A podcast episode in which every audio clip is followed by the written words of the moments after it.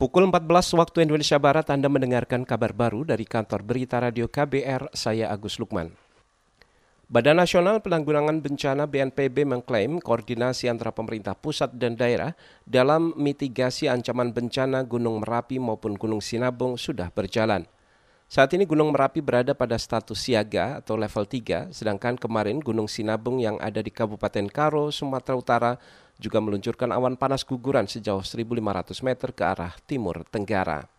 Berikut pernyataan juru bicara B N P B Raditya Jati. Nah, contoh yang sekarang dilakukan di Merapi adalah pada status itu harus dilakukan evakuasi dalam radius tertentu yang memang ditetapkan sebagai daerah yang paling rawan. Itulah yang menjadi tanggung jawab kita semua, termasuk bukan hanya B P D D tapi juga pemerintah daerah khususnya mempunyai tanggung jawab untuk memberikan membangun keselamatan atau mencegah terjadinya korban dengan melakukan evakuasi secara uh, dini sebelum terjadi letusan yang lebih.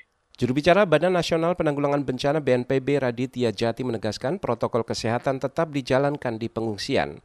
Menurutnya kondisi pandemi covid sembilan belas menjadi tantangan tersendiri saat situasi bencana. Ini juga telah diperhatikan dan dikoordinasikan antara pemerintah pusat dan daerah.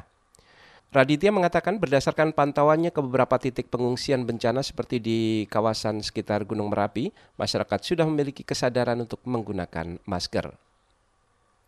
Presiden Joko Widodo menganugerahkan puluhan tanda kehormatan, Bintang Mahaputra dan Bintang Jasa kepada sejumlah menteri dan bekas menteri serta sejumlah tokoh di Istana Negara hari ini. Bintang Mahaputra diberikan kepada tiga puluhan orang, sedangkan Bintang Mahaputra Utama kepada empat belas orang, Bintang Jasa Utama kepada dua orang, Bintang Jasa Pratama empat belas orang, dan Bintang Jasa Nararya sembilan orang. Surat keputusan Presiden soal penganugerahan penghargaan tersebut dibacakan Sekretaris Militer Presiden Basuki Nugroho.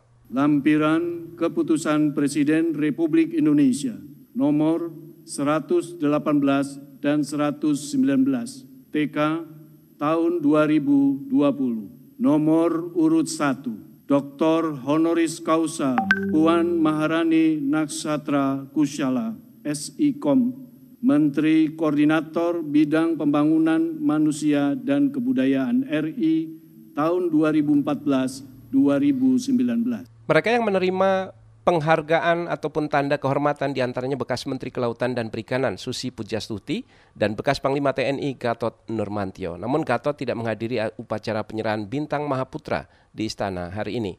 Menurut Menteri Koordinator Politik Hukum dan Keamanan Mahfud M D, Gatot sudah mengirimkan surat resmi menjelaskan ketidakhadirannya karena suasana pandemi covid sembilan belas. Kita ke informasi olahraga. Asosiasi Pesepak Bola Profesional Indonesia A P P I meminta P S S I segera mengeluarkan surat keputusan terkait penundaan kompetisi Liga Sepak Bola di tanah air.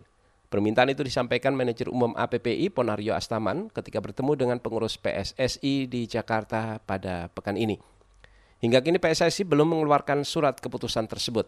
Sementara pada April lalu P S S I sudah mengeluarkan S K saat awal penundaan kompetisi. Pelaksana tugas Sekjen P S S I Yunus Nusi mengatakan masukan soal S K tersebut sudah disampaikan A P P I karena dinilai dapat mengakomodir kepentingan para pemain. Sebelumnya P S S I kembali menunda kompetisi Liga Indonesia dan kemungkinan Liga akan dimulai lagi pada awal tahun depan. Demikian kabar baru dari K B R, saya Agus Lukman.